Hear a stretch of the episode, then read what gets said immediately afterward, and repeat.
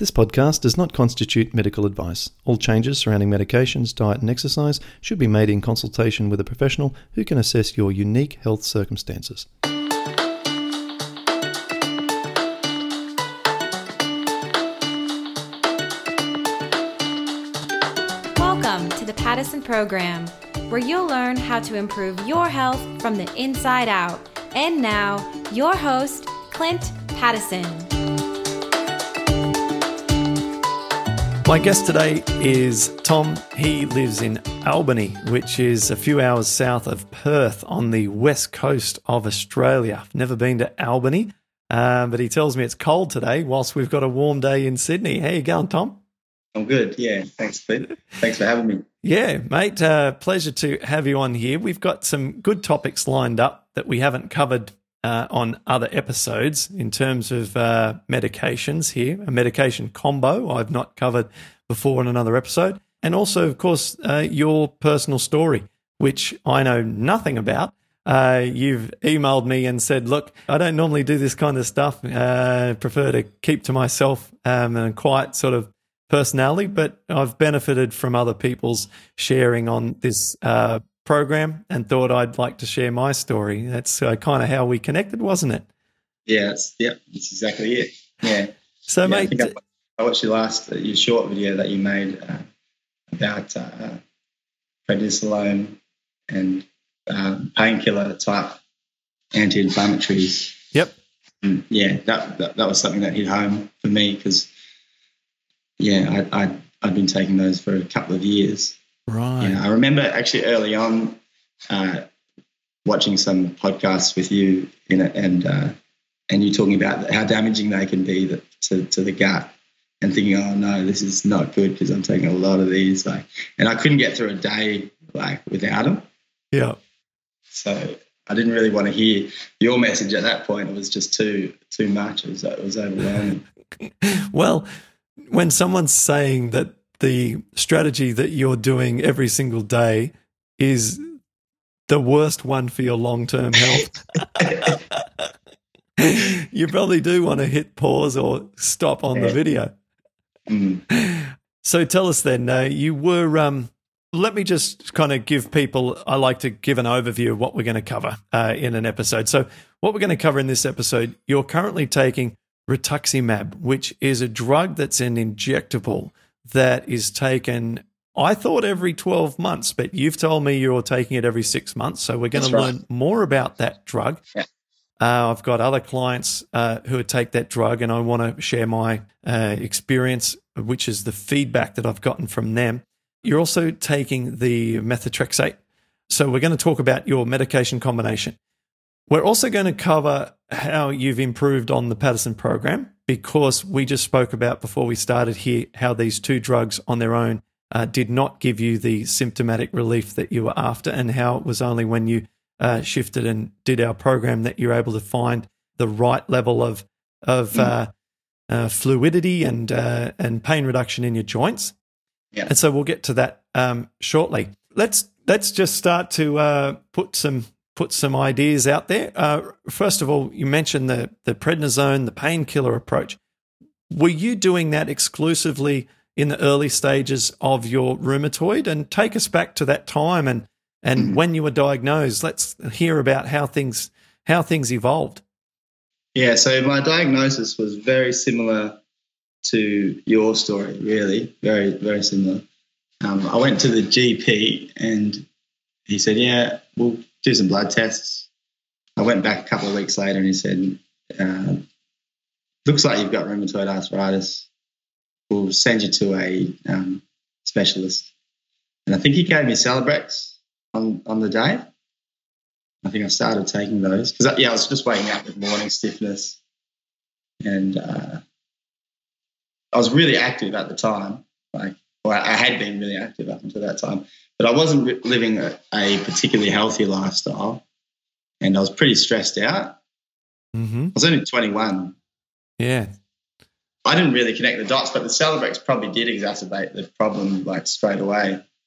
But because I had so much going on at the time, it was um, it's, it's a bit of a blur, like, now looking back on it.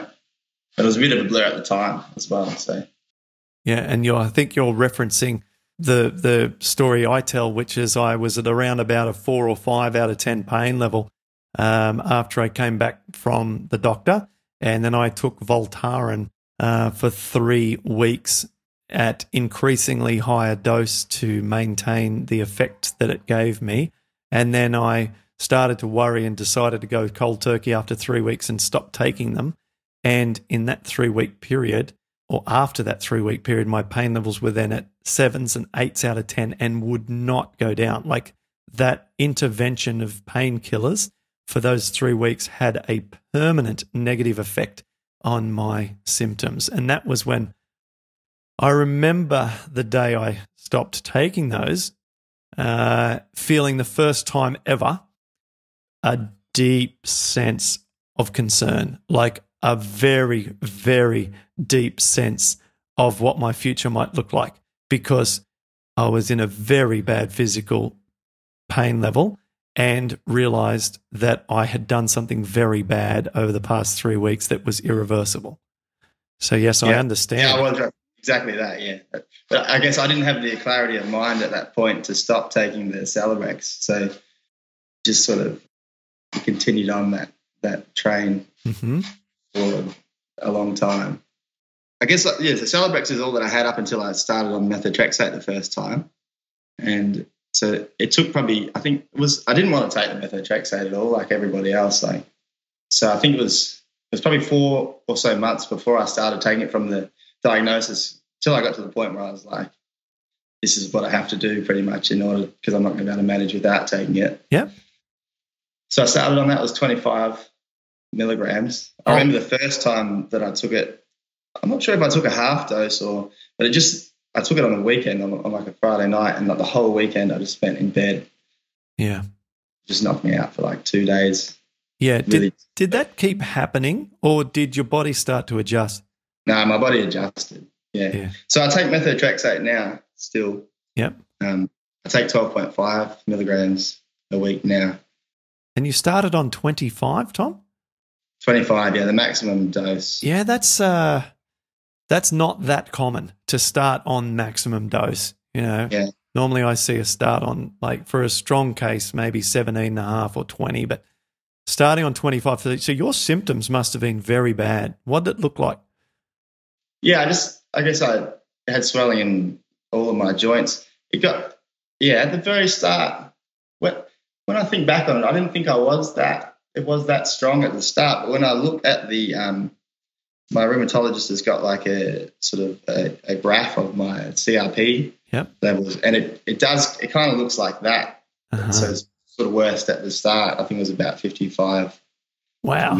Funny, you mentioned how we had similarities. Mine was fifty-five as well. It was fifty-five or fifty-six uh, as well. So a lot of parallels uh, there yeah, as really, well. It really relates, and with you being an Aussie bloke from the country as well, mm-hmm. I, I could relate to you, I think, mm-hmm. quite easily. Yeah, um, absolutely. So what did the methotrexate do? The methotrexate, um, it really helped with the symptoms. Uh, it took a little while, but, uh, yeah, I just I felt, yeah, quite a lot better once I was able to sort of, yeah, you just get into the groove of of taking it. Yeah. But I didn't like it at all. Like I never, I was, you know, you just sort of hate take every every week when it comes around. It's like, oh, I prefer not to take this, but absolutely, what choice do I have, kind of thing. Yeah, yeah, um, completely understand. I used to, you know, yeah, you sort of block it out of your mind, don't you? You don't like thinking to yourself, I'm on this really strong medication. You just sort of try and focus on other things that you can influence and, and be positive. So, okay, so you're on the methotrexate and you're at maximum dose and it's starting to do some good things. How does one go from that position to end up on rituximab? So talk us through, bridge that gap for us. Yeah, so I started on the, met- the methotrexate in two thousand twelve, and then about a year later, I still I still had like plenty of inflammation, so I was still struggling with um, with swelling. Mm-hmm.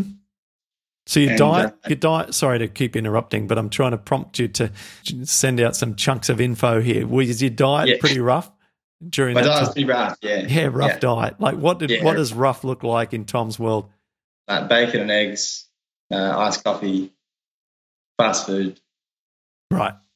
And it was, and I knew that I had to change it at that, at that point too. So I think I was curbing my behaviour. So it's it's come a, it's come a long way in the last six years.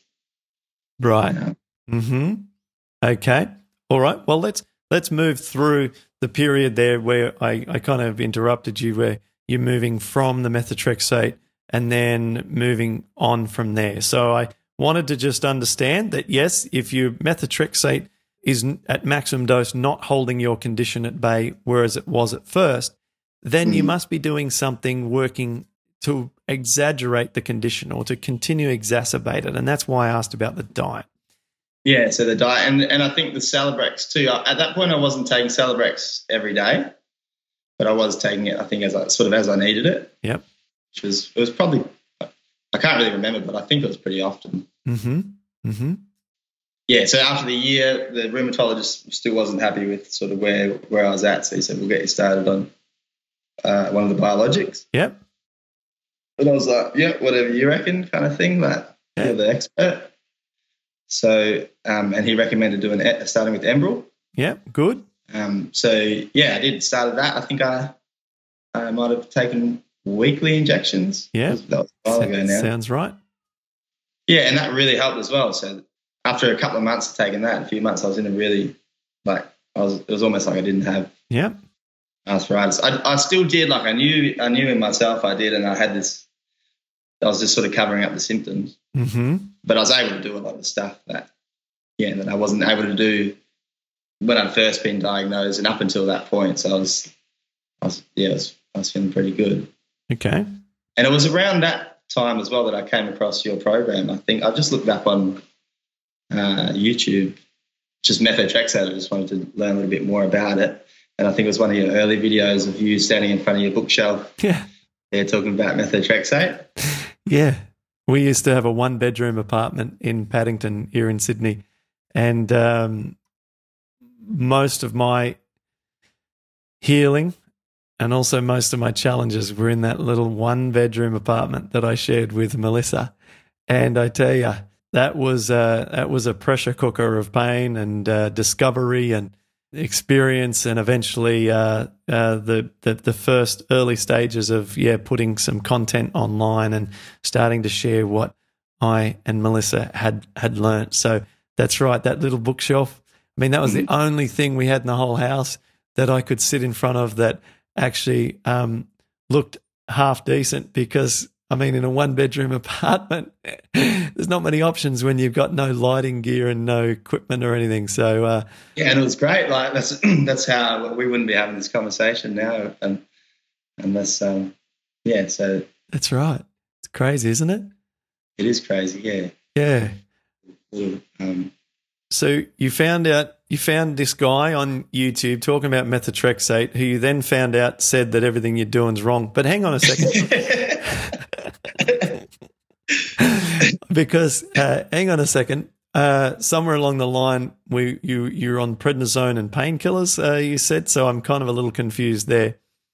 Yeah, so I'm getting there. Oh, sorry, mate. Yeah. So the the Enbrel, um, it stopped working. Like after about, I took it for maybe eight months ish, something like that, and then it just slowly sort of its effects just diminished. And being down here, so I live in Albany, it's, it's five hours south of the um, major city in Western Australia, which is it's a pretty isolated state, and we don't have a uh, specialist rheumatologist down here. They do do Skype um, meetings or Skype, mm. uh, but they can't really get a good look at you in that. Mm. So, so I did one appointment via Skype with the um, rheumatologist in Perth in the city, five hours away, and uh, at that point my health was diminishing, but because it was sort of happening slowly, I wasn't mm. yeah I wasn't so aware of it. I just yeah. knew I wasn't feeling that great, and then before I knew it, it was I was feeling quite bad. So I went and to the back to the rheumatologist, the same rheumatologist that I saw in Perth, And he said, yeah, well, this is what happens with the biologics, or what can happen with the biologics. They just stop working sometimes. We don't really know why, which is like what you get a lot in with R A, it seems like. Yep. Yeah, so he said, we'll get you started on another one, which was uh, Orencia. Yep. I said, okay, you're the expert again. And uh, I I trialed that. Um, it just, yeah, that it also didn't work for me, Orencia. So I think I injected that maybe, it was a little bit longer, I think, every two weeks, something like that. Every two weeks between injections? I, I can't remember. Yeah, okay. Is that, yeah. Um, I I honestly am not sure. Anyway, yep. I, I took that for a few months and wasn't getting the d- desired result. And at that time, my girlfriend's German. Mm-hmm. She she's studying in Germany at the moment. So I went over there and I to uh, I wanted to live there with her in Germany. Oh yeah, yeah. So the plan was to take some Orencia over there with me. But what happened is uh, I, because I failed the uh, the required, like the minimum required uh, uh, inflammation. So the inflammation needs to come down to a certain level before the Australian government agrees to to pay for your um, medication, or for my medication. Oh, so they didn't want to continue to pay for the Orencia because it wasn't showing that it was doing its job.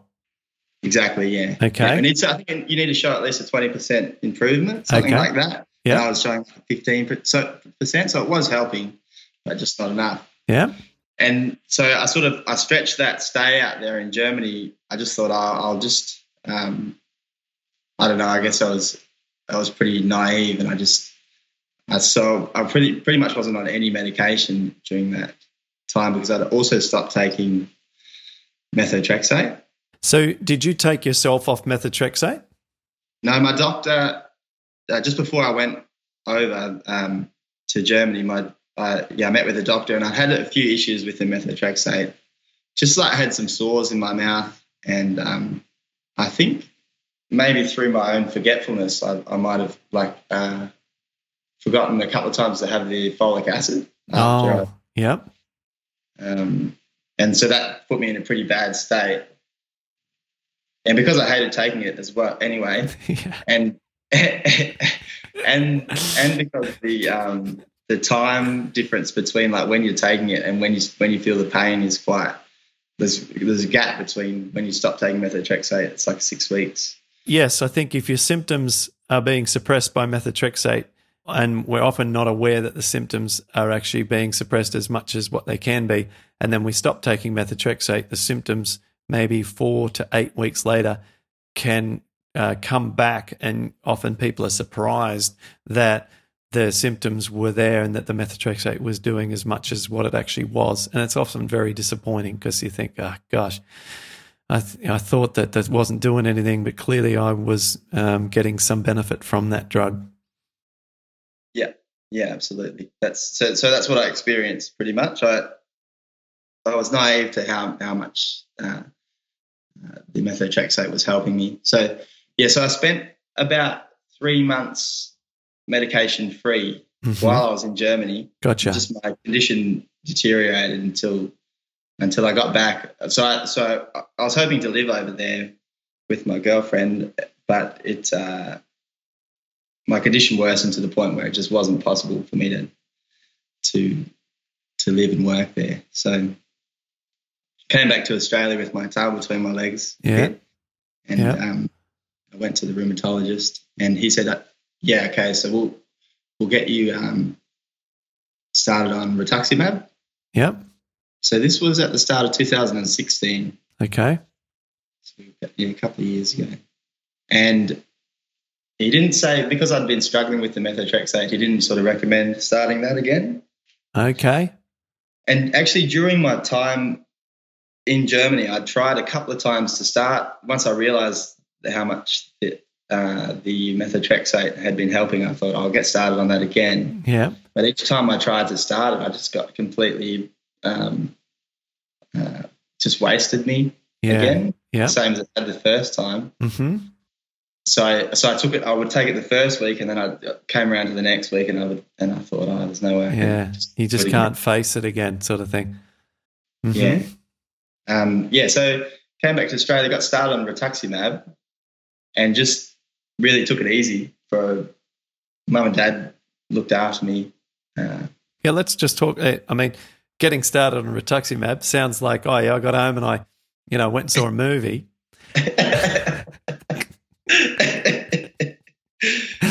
Uh, yeah. Now, just to set just to set the scene for for people who are watching or listening to this, and I just want to say, Tom, I appreciate you going in. I know you mentioned to me before this this wasn't this isn't easy for you to share your story like this and to open up. So I appreciate it, mate, and uh, you're doing a great job. So I hope that people are um, you know uh, um, getting some uh, insights um, into you know the situation by listening to your your story so far. And we're about to get into the transformational stuff, which we might, which we'll get to in probably just a couple of minutes. But just to set the scene on rituximab, there's one client uh, who I spoke with who took this drug, and it took this client a month to recover from the side effects, the way it knocked her out from taking the rituximab injections. She had them in two courses, so she had maybe a half. Half of it in yeah, one that's go. That's what I do too, yeah. One okay. and then two weeks later. Exactly. Two weeks yeah. later, she had it again. Well, it floored her. After the first one, she was mostly in bed for the for the first two weeks, uh, and then uh, similarly, she struggled for the for, after the second one. And it, I mean, it was it was a kind of toxicity that I had never seen before or observed from any kind of drug with any of my clients. So. Uh, what was your experience? Hopefully it was not as bad as that. Um, the first time that I had the infusions, it it wasn't too bad, I didn't think. I thought it was, it was similar to methotrexate, that similar sort of feeling of just really drained. Yeah. But I think it was really the only the first week after the first infusion yep. that it really sort of felt. The last few times that I've had it, it's really hasn't been too bad at all. I've, I've sort of I was expecting something like that. Yeah, yeah, but but it hasn't. Yeah, so I've actually in a in a week's time I've got another infusion, okay. and I, I'm not I'm not dreading it too too much. Really. Mm-hmm. Um, How long do they take?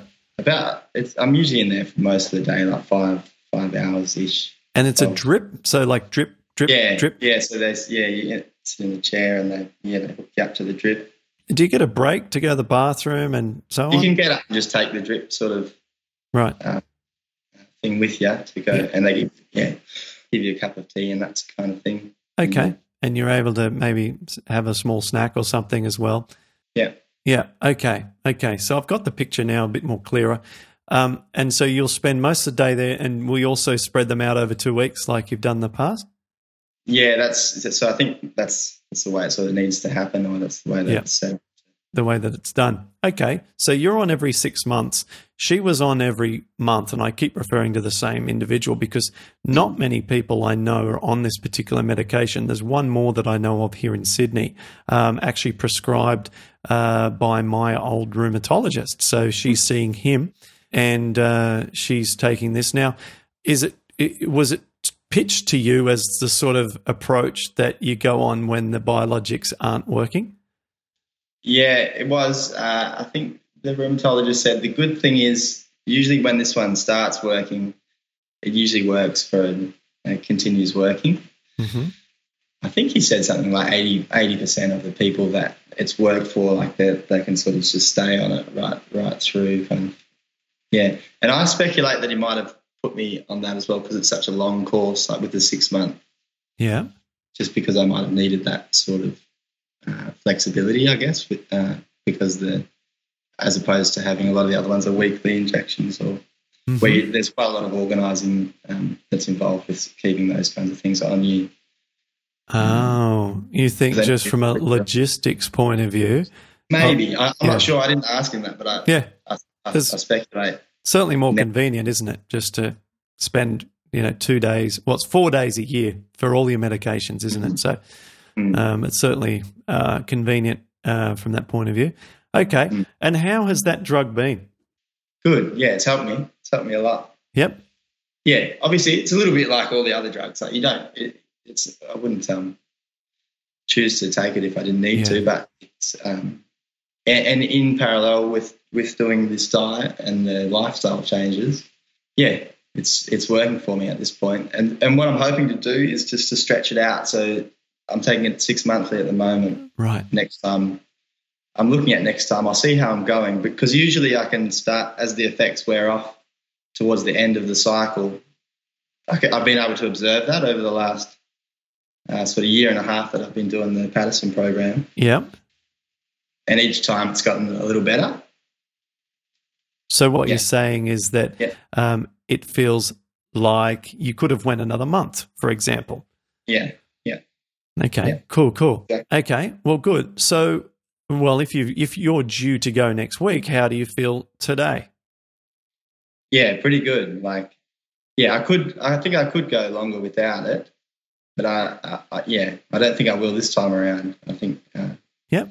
Yeah, uh, I'm I'm living pretty full life, I feel like, at the moment. So awesome. All right. Well, let's talk about the uh, effects that you experienced when you implemented the program. How long it took to feel effects? How hardcore you went on it, or did you just dabble? And also, what your what other Uh, like when I refer the program, I'm also talking about the exercise component. Um, tell us the changes you made and the positive impact that they've had. Yeah, so I actually tried it twice. So the first time I tried, I made three months, got three months in, and and and uh, capitulated pretty much. I just it was, it was too much for me. Mm-hmm. So just because what I felt like the first time. I I started the program was in October two thousand fourteen, actually. But at that time, like, I resented the fact that that's what I needed to do. Yeah, right. So I just I didn't approach it in the right frame of mind. Yeah. So and I actually and I made some some pretty um some errors, like some. Uh, so I would go I get because it was so low fat, I would go and eat nuts, like mm-hmm. quite a lot of nuts, mm-hmm. because I guess my body was craving. Um, and I thought, surely, like, it's all natural. Like, it's got to be.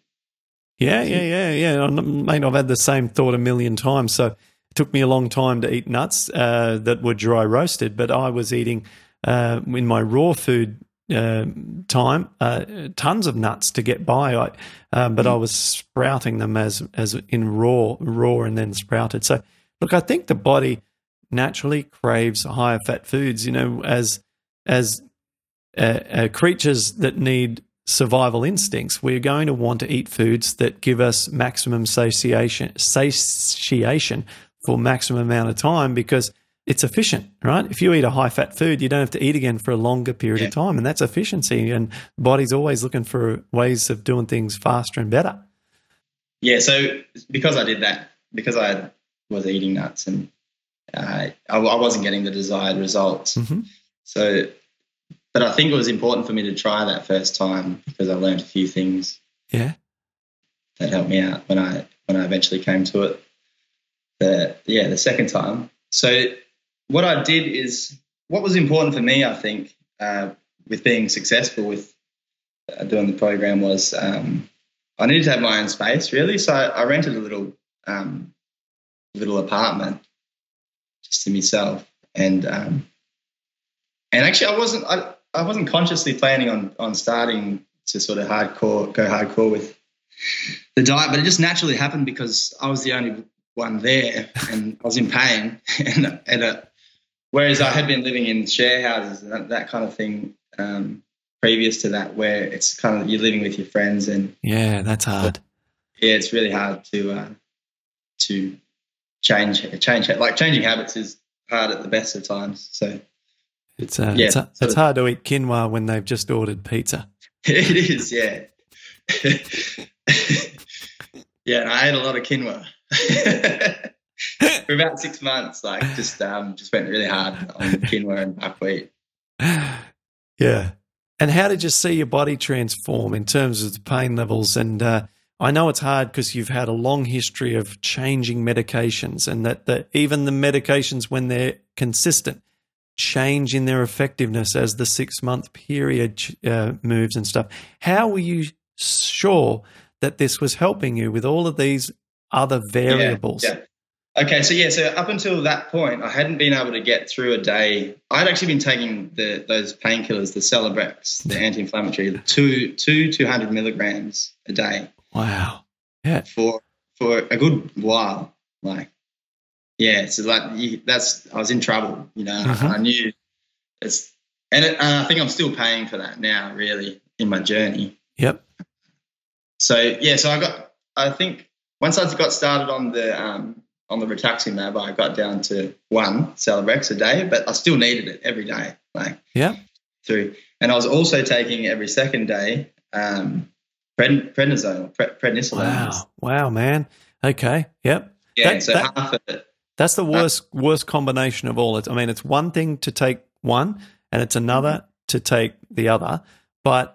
The scientific studies show that the most amount of lesions and problems with the digestion, uh, sorry, your gut health happens when you take the combination of the two. So, um, yeah, yeah, just- and, and then I would, and I would, so I was taking those, and I'd look, watch YouTube, and I'd see like the see you say that, and I'd be like, yeah. wow, yeah, like I might be too far gone, I think, to even attempt this. But I was also in such a bad way, like. That I had to do something. Really. Yep. Yep. So the first thing I dropped was the um, the prednisolone. Good. Yep. Yeah. That's what I would have done. What you were saying. Yeah. All right. um, yeah. So I I did that as as quickly as I could. I'm not sure um, how long it took me. Maybe uh, a month to get to to stop it. Did you find not just a physical sort of bounce back of symptoms, but an um, and an emotional challenge that really almost tore you apart as you're trying to come off it and lower the dose, that the emotional side of of the experience was tough too? Um, I guess the whole thing, like the whole the whole journey, is just so emotional, emotionally draining. Mm. Yeah. So I think I got to the point where it was just like it was get it was going to be that hard, like either way, no matter which direction I chose to take. Yeah, it's so true. To the fella in um in uh, the Netherlands, um, Danny. Yeah, Danny. I think it is. He did the talking about running. No, he swam a lot, didn't he? He did a lot of swimming. Bald head. Yeah. yeah. I didn't want to say that. Sorry, Danny, if you're watching. He's got a girlfriend that loves him, so he's fine. He's a, yeah, and he's a happy man. It's, it's no, he's a, he doesn't mind a few digs at him. He's a, he's a good guy. Um, yeah, and I remember, yeah, getting it, doing swimming as well after that, doing breaststroke and just saying, like, heal. I was uh, saying that mantra to myself, like, every stroke, just saying, heal. Yeah. And he, yeah, so because he was on prednisolone too. Mm. Mm-hmm. I remember he's uh, talk, talking about how hard it was to get off. I actually didn't find it like I didn't find it. I don't think it's hard as yeah, because it was so, everything else was so hard. I guess that that, that was right. Uh, you just basically expected that it would be just ridiculously challenging, and and just went through with it. Pretty much, yeah. I, I think yeah. that um, that's the hardest to get off at all, when it's your only drug, because. Mm. You know, it's playing a large amount of role in terms of its pain reduction. It's a very, very extreme, strong painkiller, right? Yeah, so it's so immediate is the thing with, um, you know, you take it in the morning and you feel great. Right. Like same day. Yeah, yeah. So highly addictive, effective. Yep. So like one rheumatologist said in a tweet at a rheumatology conference last year uh, that prednisone's our best drug, but it's our worst drug. Yeah. So I think that sums it up. Mm. So you've gotten off that just to... Yeah, I've um, gotten off that. Yeah.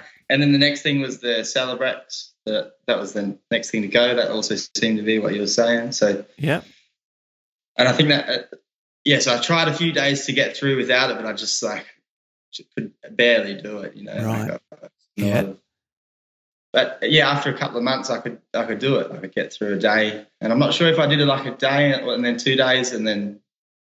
I can't exactly remember how I did it, but I just knew I was going to get off, like just going to stop taking it somehow. Right. So you just made the decision and you just kept at it and you sounds like you slightly increased this, the distance between when you took it, and you just eventually found that you could get by without it. Was yeah, that and it? I knew it was the diet that was that was helping those, because there was no way I could do that without without it.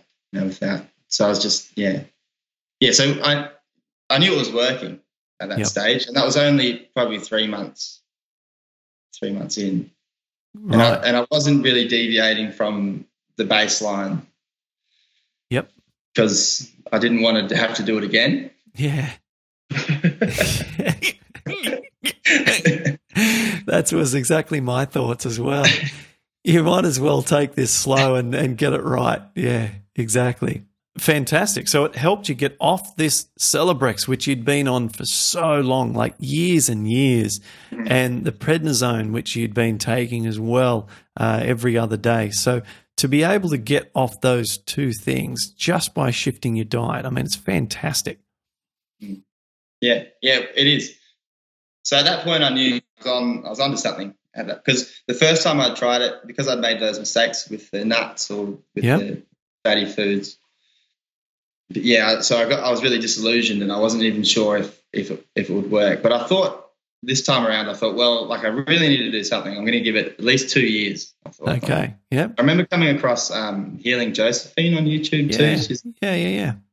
Um, did some blogging and, yeah, and I, and following her journey through the – after about two years she seemed to sort of have some uh, really good results. But yeah. she struggled a lot. Like, absolutely. So. Yeah, yeah. Like I want to say that from the day I decided myself to – to um, change my diet into a raw raw vegan, I think, you know, there was eight months there, and then I did like twelve months of basically baseline foods, and then it took me another uh, twelve months of reintroducing foods, at which point around about that time I stopped methotrexate, and then like another year and a half of trying to get rid of the um, sort of smoldering pain.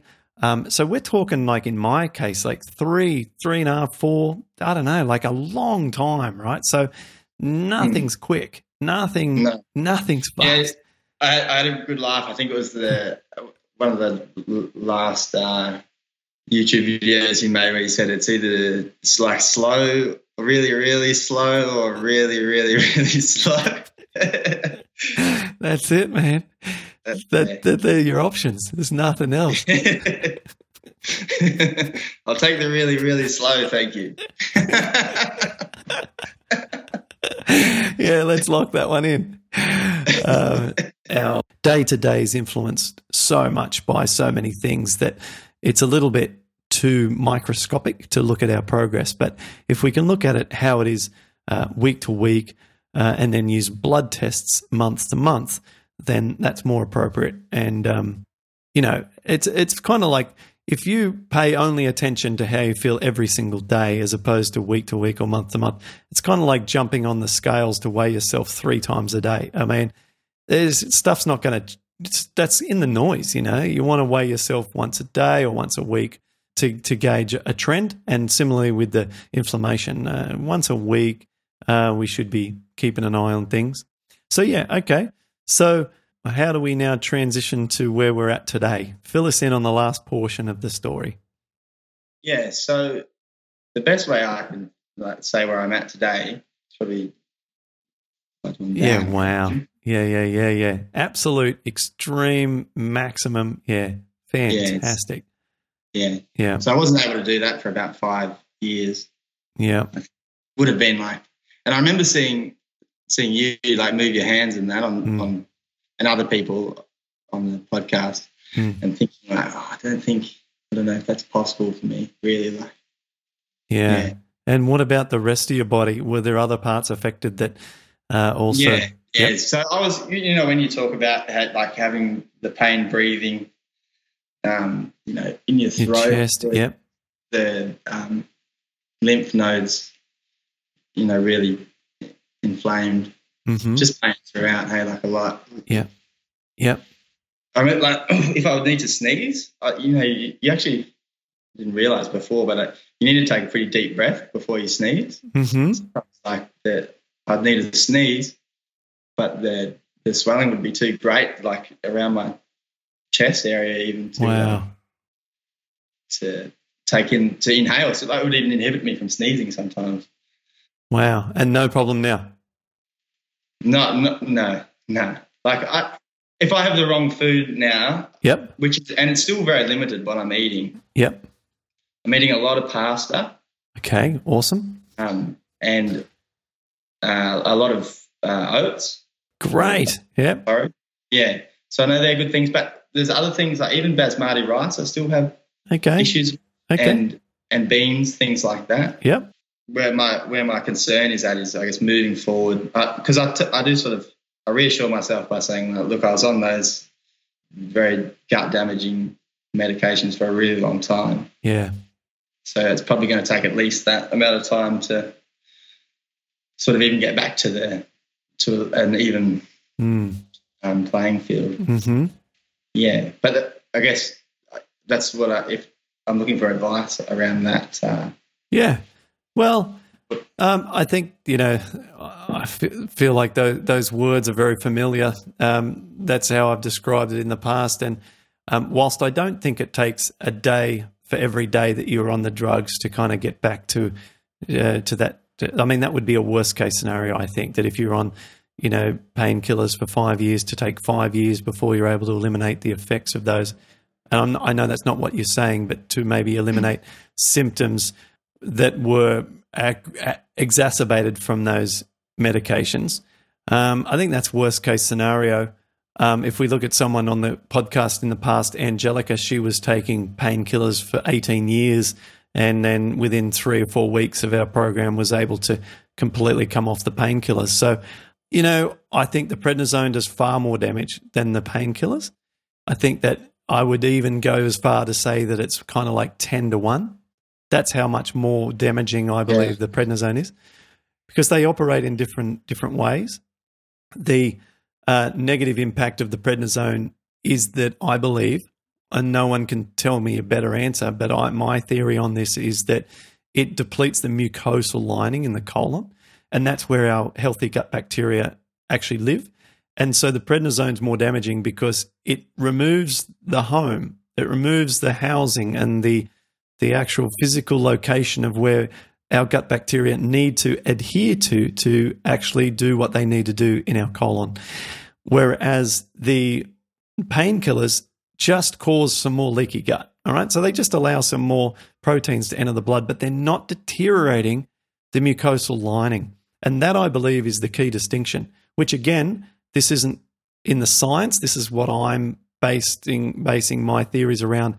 Because of the seemingly extremely long-term implications of long-term prednisone use on the symptoms compared to someone like Angelica, eighteen years of painkillers and in a month being able to get off them.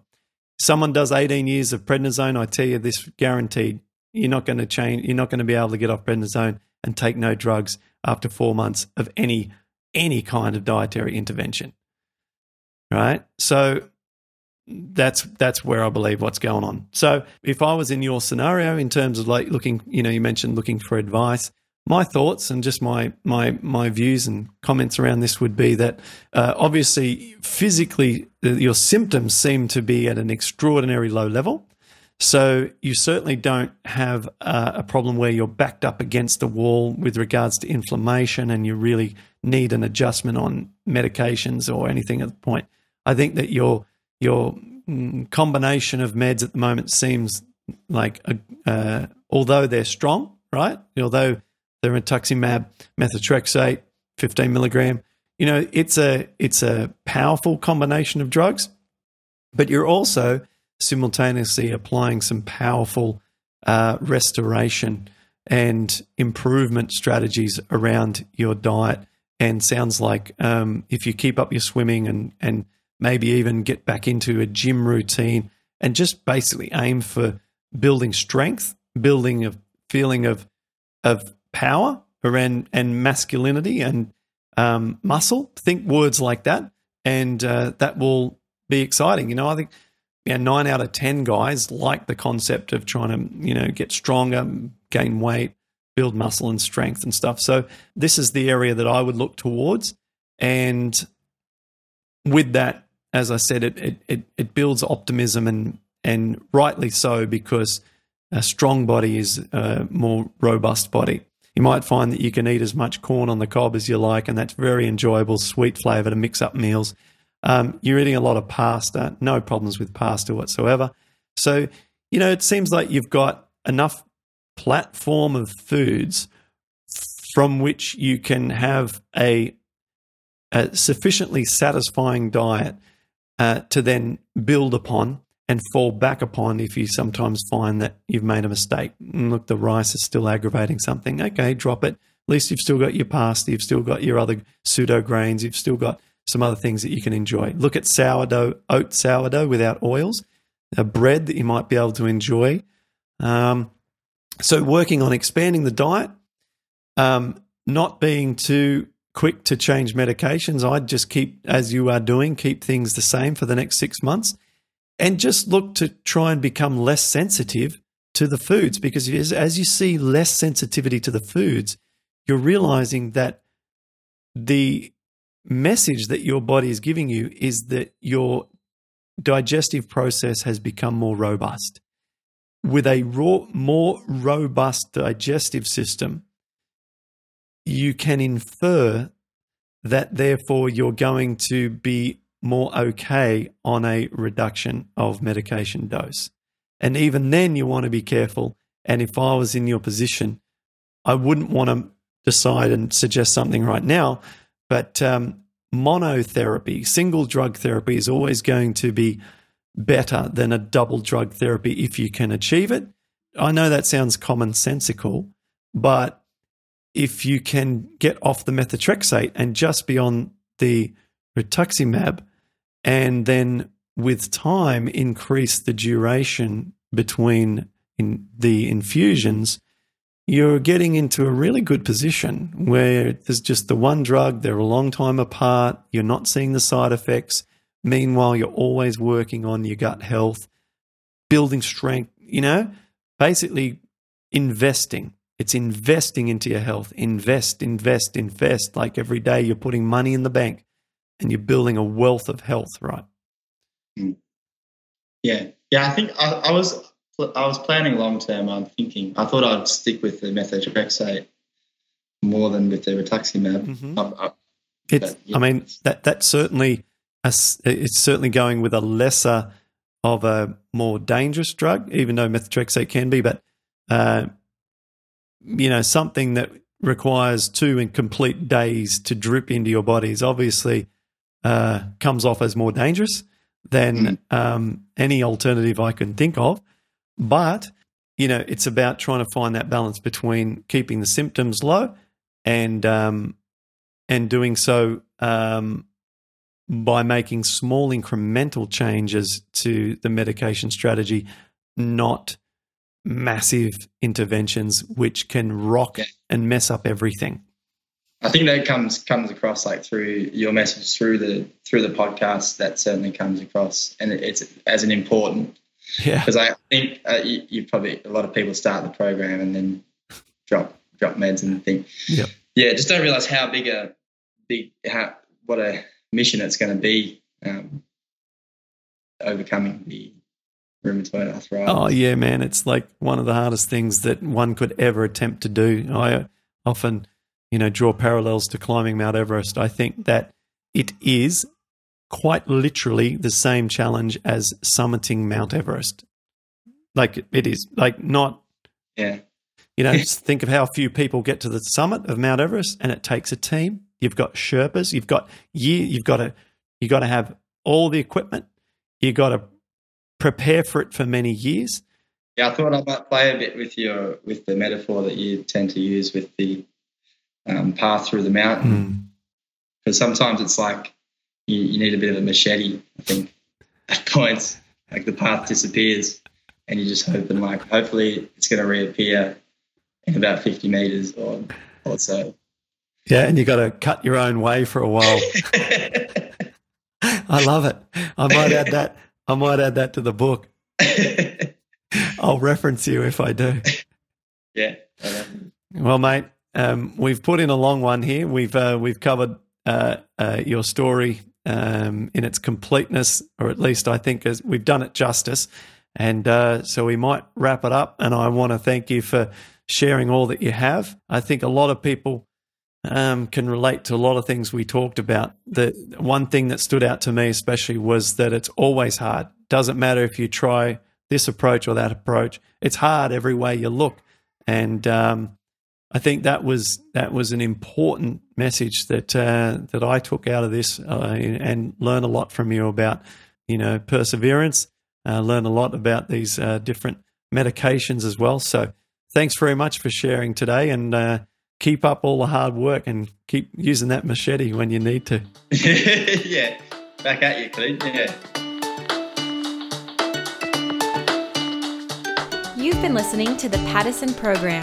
For more information, visit paddison program dot com.